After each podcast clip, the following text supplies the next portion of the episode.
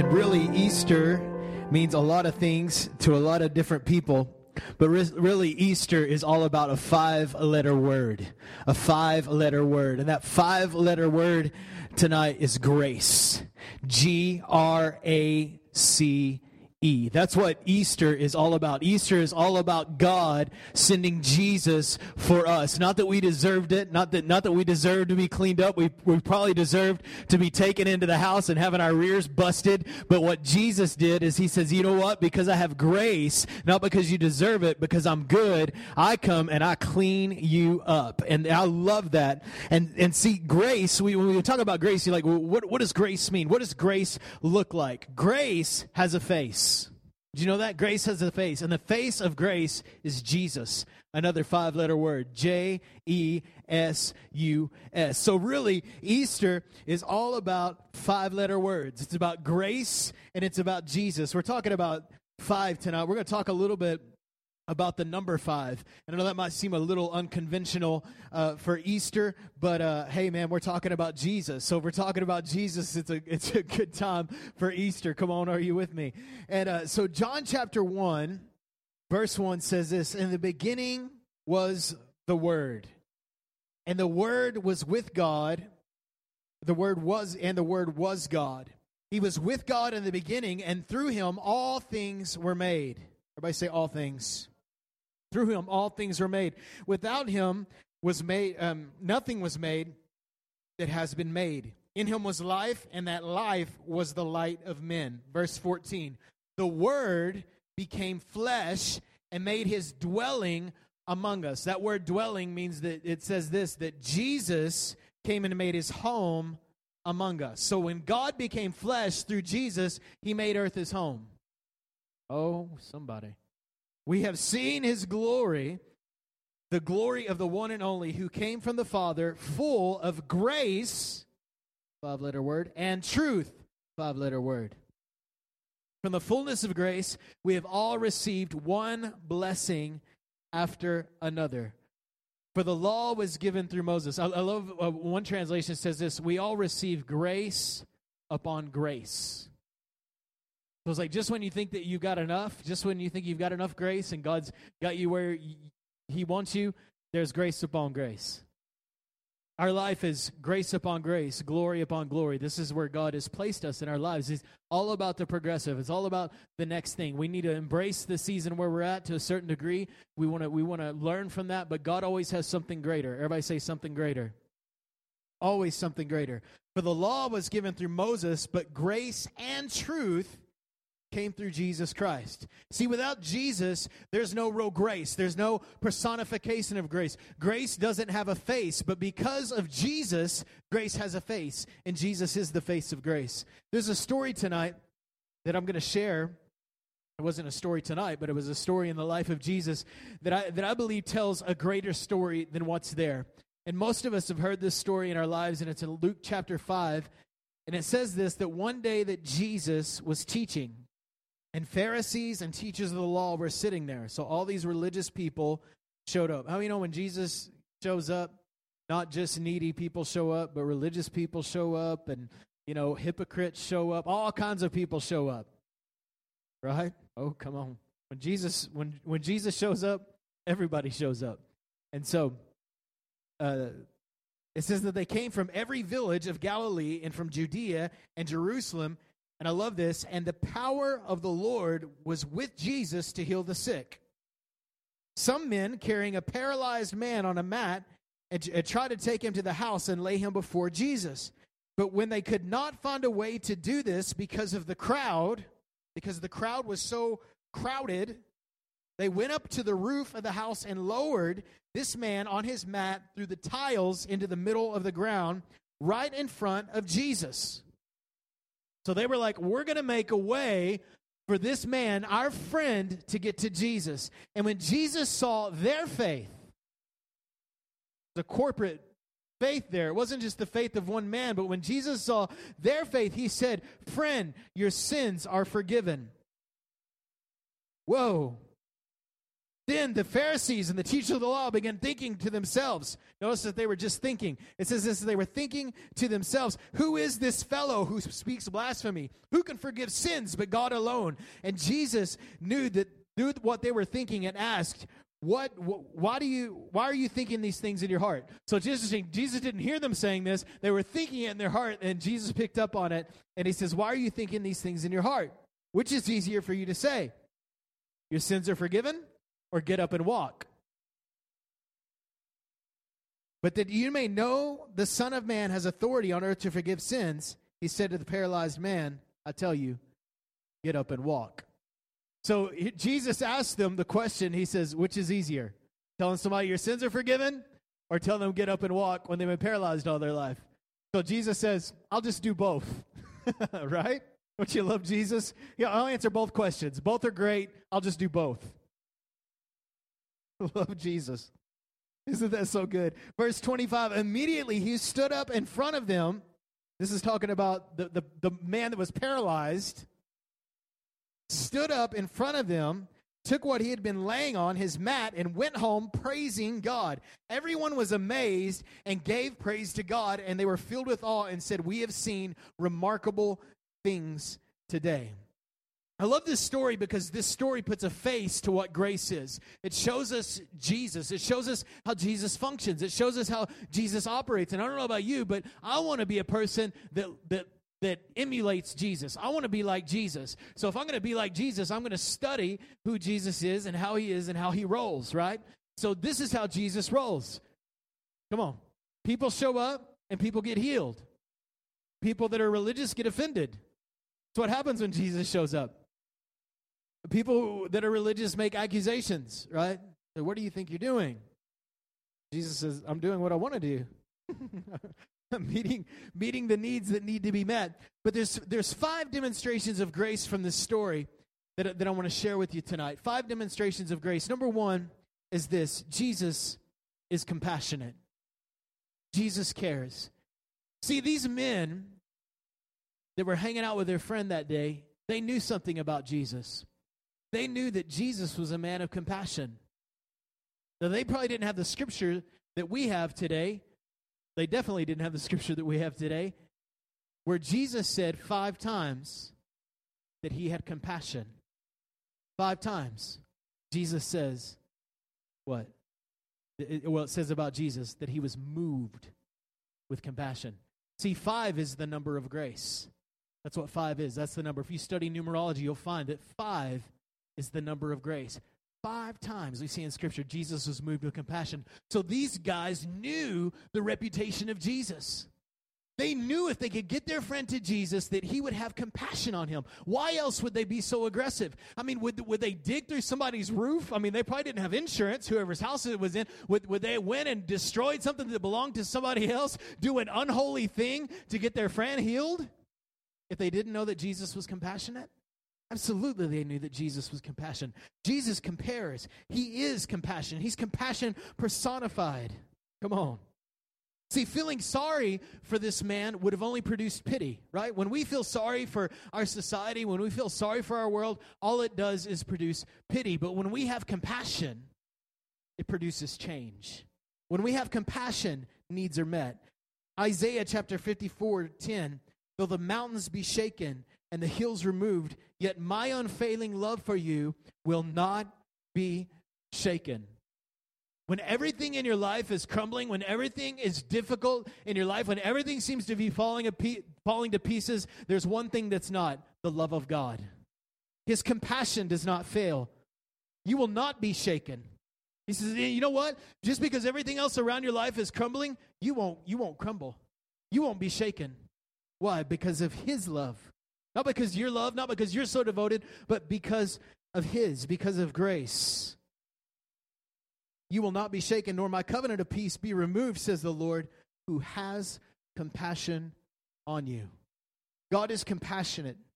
He is, he, and he is compassion driven, not because we deserve his compassion, but because he is full of grace. Because he is love. God is love. So God can't function outside of this realm called compassion. He has to be compassionate because it's who Jesus is, it's the face of grace. The second thing, the second way that that, that uh, compassion that grace is revealed is is through is because Jesus understands. Jesus gets it. See, Jesus, you know, kind of has not only knows like what you're going through, he gets it. Like he understands. You know, it's like nobody knows. You guys have heard that song, right? The trouble I've seen, right? Nobody knows my song.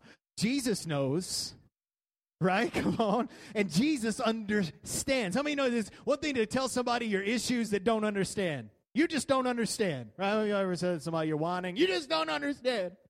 But how you know when you talk to somebody that does understand, it helps? But it doesn't help when you talk to somebody, I don't understand. I don't understand. I'm sorry.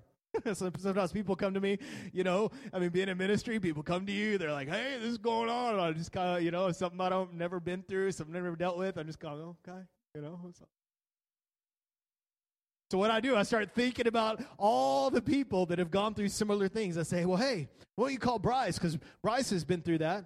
Probably not, but maybe. And uh, so give Bryce a call, man. Bryce has been through some stuff. He can minister to you. So all of a sudden, I'm not just shoveling things off, but it's like you need somebody who's been where you're at to get you through what you're going through.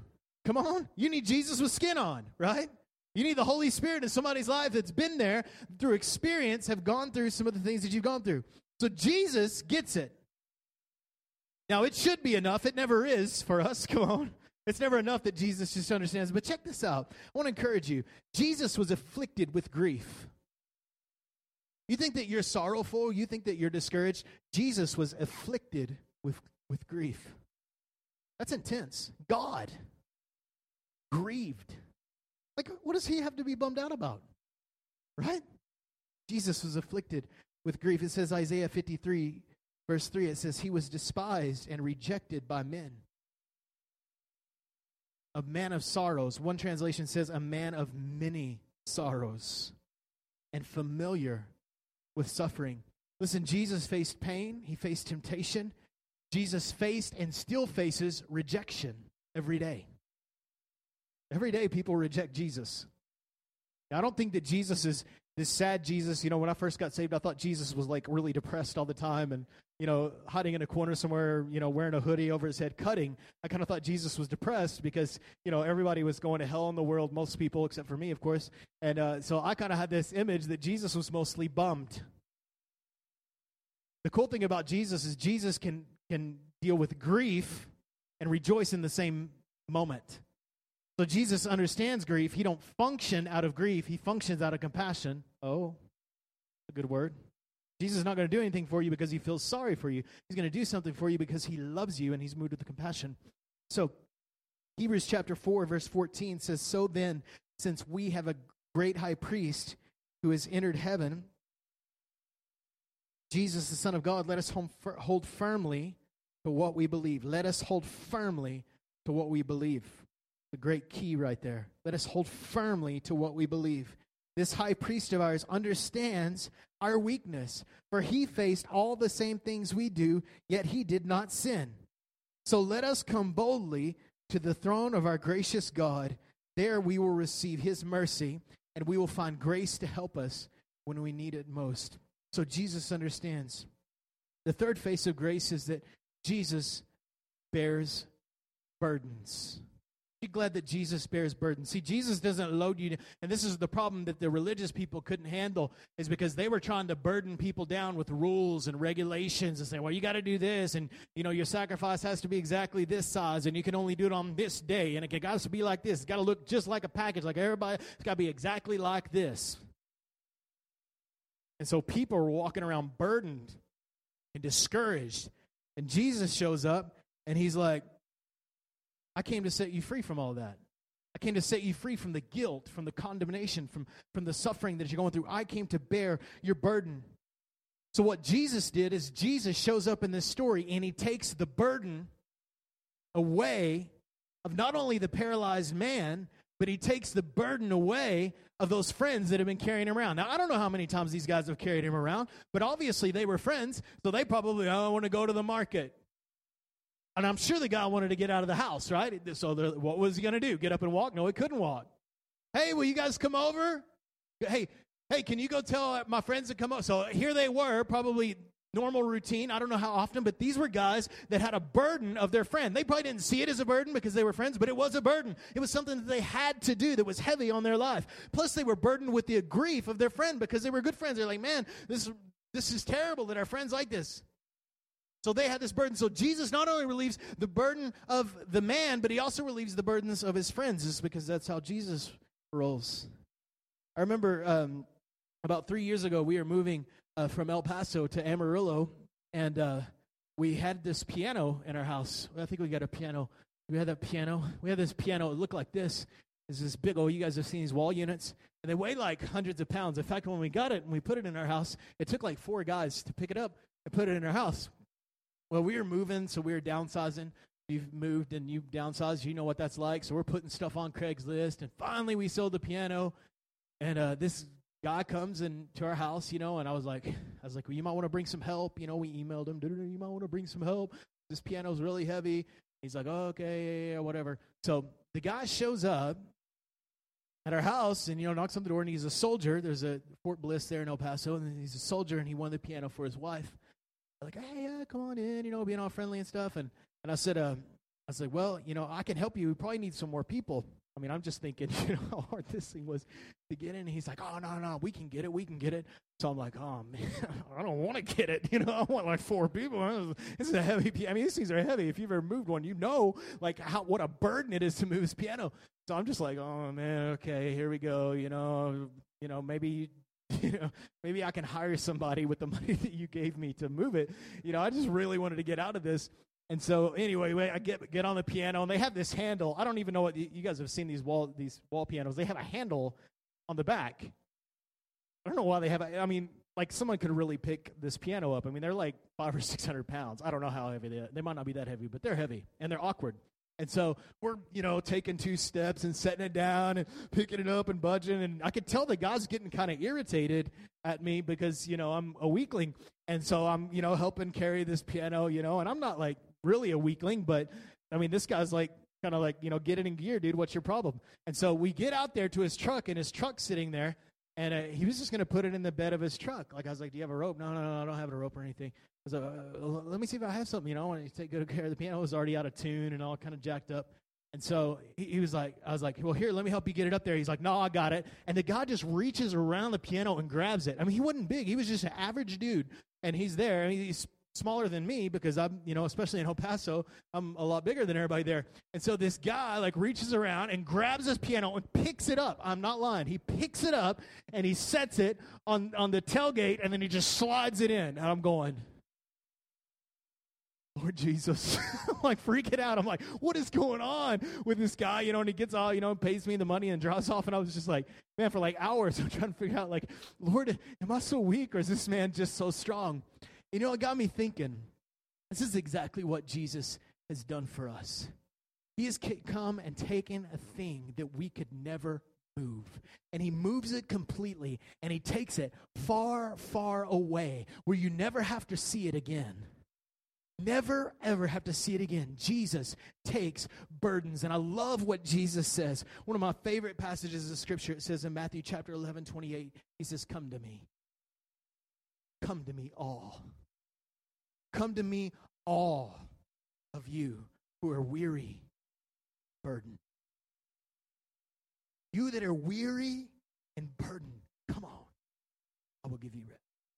Take my yoke upon you and learn from me for I am gentle, humble, and you will find rest for your soul. My yoke, thing that I'm going to put upon you, see, my burden, light. I'm not going to tell you tonight that Jesus doesn't have expectations for your life because he does. But I'm telling you, when you come to you recognize that these expectations, they're not they're not burdens. When you come to Jesus, He takes the burdens. I, I used to think I used to think that if you served God and you hated it, it made you more spiritual. Right? I hate serving God. I'm doing it. God called me to do it. I'm like, well, quit doing it.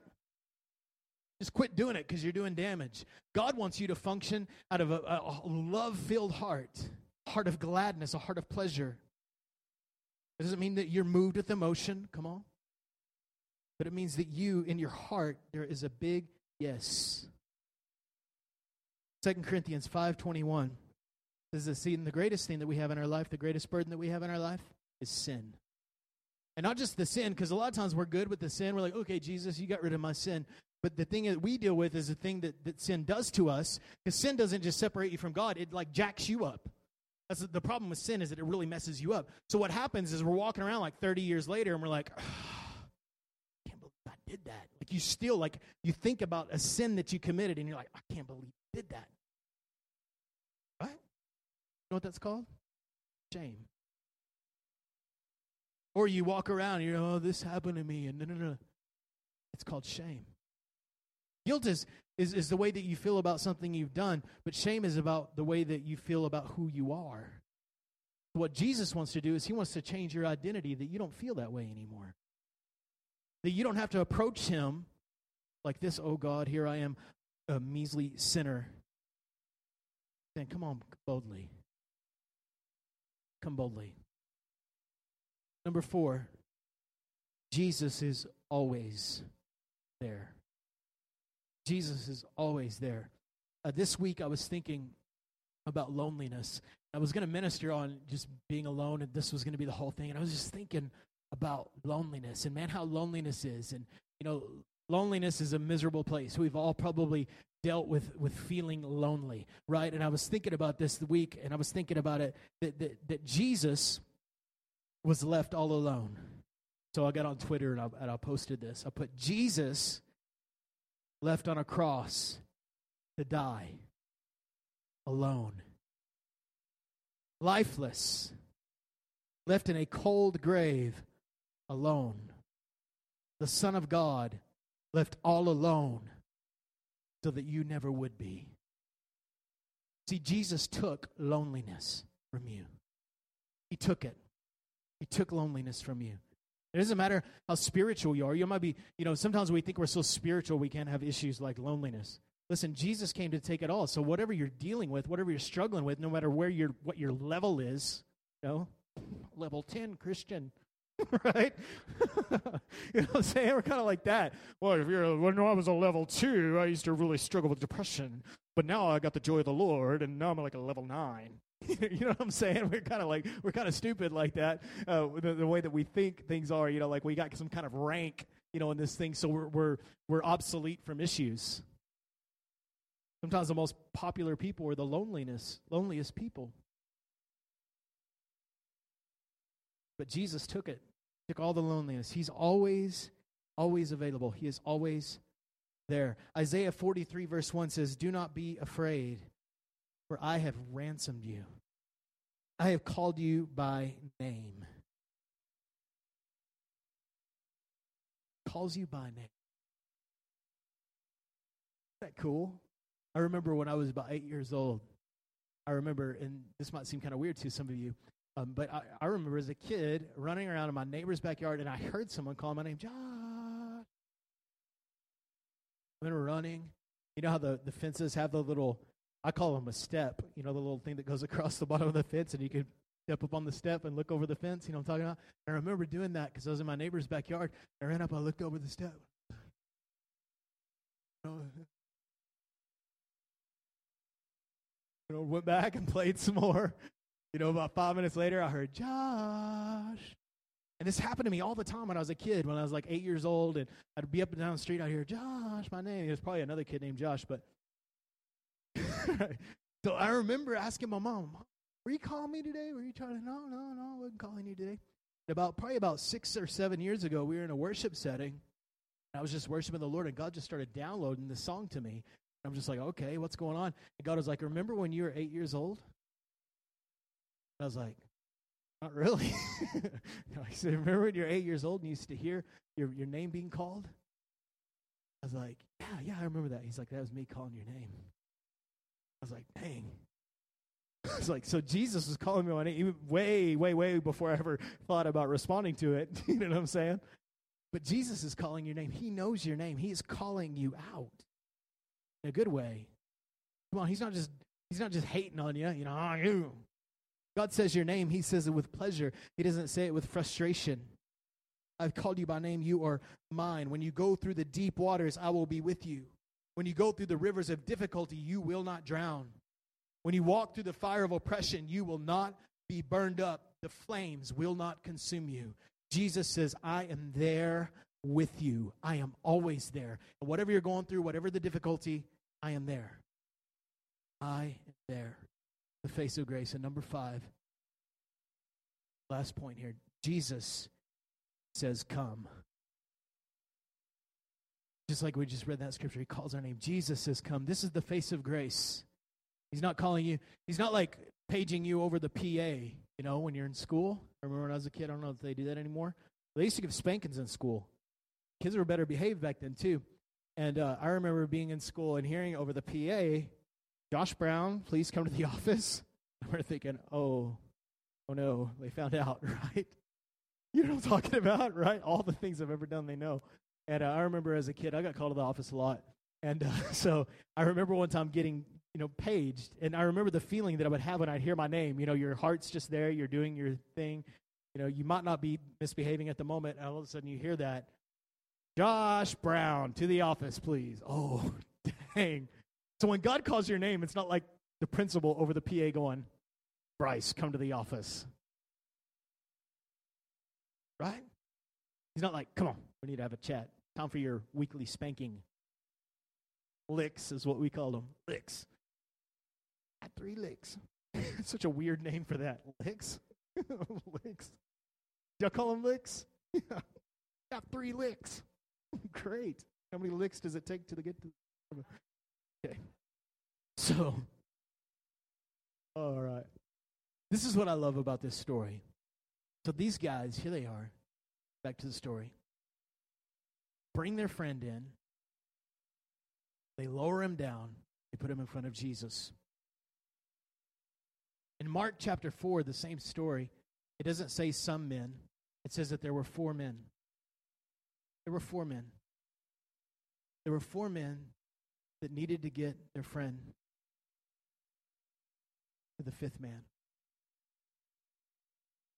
The personification of grace, they needed to get him, fifth man. They needed to get him Jesus. Because Jesus was saying, not verbally, but because of compassion, because of his nature, he was saying, Come all, come. John chapter 15, verse 13 says, Greater love has no, no one than this, that he would lay down his life for his friends. The great thing about Jesus is he takes us in our current state. Right where you are, we were out inviting people in the community this week. None of them were here tonight, or at least none of the ones that I talked to. And uh, I talked to a lady, and she was really interested. She's like, "Yeah, yeah, yeah, okay, okay." Okay. And she's like, how do you guys dress? I was like, well, you just kind of wear whatever. And she's like, come as you are. I was like, oh yeah, come as you are. And I was thinking, oh yeah, you nailed it. That's right. Come as you are. And that's exactly how Jesus takes us, just as you are. The beautiful thing about Jesus, he doesn't leave us as we are. Come on, because we come weak, we come frail, we come fragile, we came broken, we come paralyzed to Jesus. And what does he do? What does he do? What does he do when we're in that situation? He says to us, and you know what he says? Says five words. His friend. Sin. Your sin are forgiven. See, Jesus calls you friend way before you say yes. He's saying, I want you. I want companionship. I want relationship with you. I want partnership with you. Then what does he do? Then he empowers us with grace. Then he works in us all that we are created to be. He works in us the glory of God. He works in us the miracle. Whatever the miracle that you need is, Jesus works it in you. Tonight, Jesus is saying, Jesus is saying, Come. This is our heart overflow. No secret, we're a new church. We're figuring this thing out. But our desire is that every person, our community, every person that comes to our services, that they would encounter the reality of Jesus. That's not just like a slogan that we'll put on printed material for people. But I don't know about you, but for me, sometimes it's not good enough to have just a scripture in my Bible that says, You are not alone. That's just not enough for me sometimes. Sometimes I need to know, Jesus, I'm not alone. And not just because the Bible tells me so, and I was really good at children's church, so I got the scripture memorized. Or because I was so diligent and so studious that I memorized the scripture. Sometimes I just need to get before Jesus, Him speak to me, and Him bring life, and Him bring reality to the things that I'm going through. Some of you would come in here tonight and you would have your five words that you would say to Jesus. You would say things like, I am not good enough, or I have done too much, or I've been through too much and Jesus returns, friend, sins are forgiven. Five words. Five words that change your heart. Five words that bring forth an encounter with Jesus. He says, you know what? Let's just get rid of all the stuff. Get rid of all the things that are hindering you. You're forgiven. Let's get rid of all of it.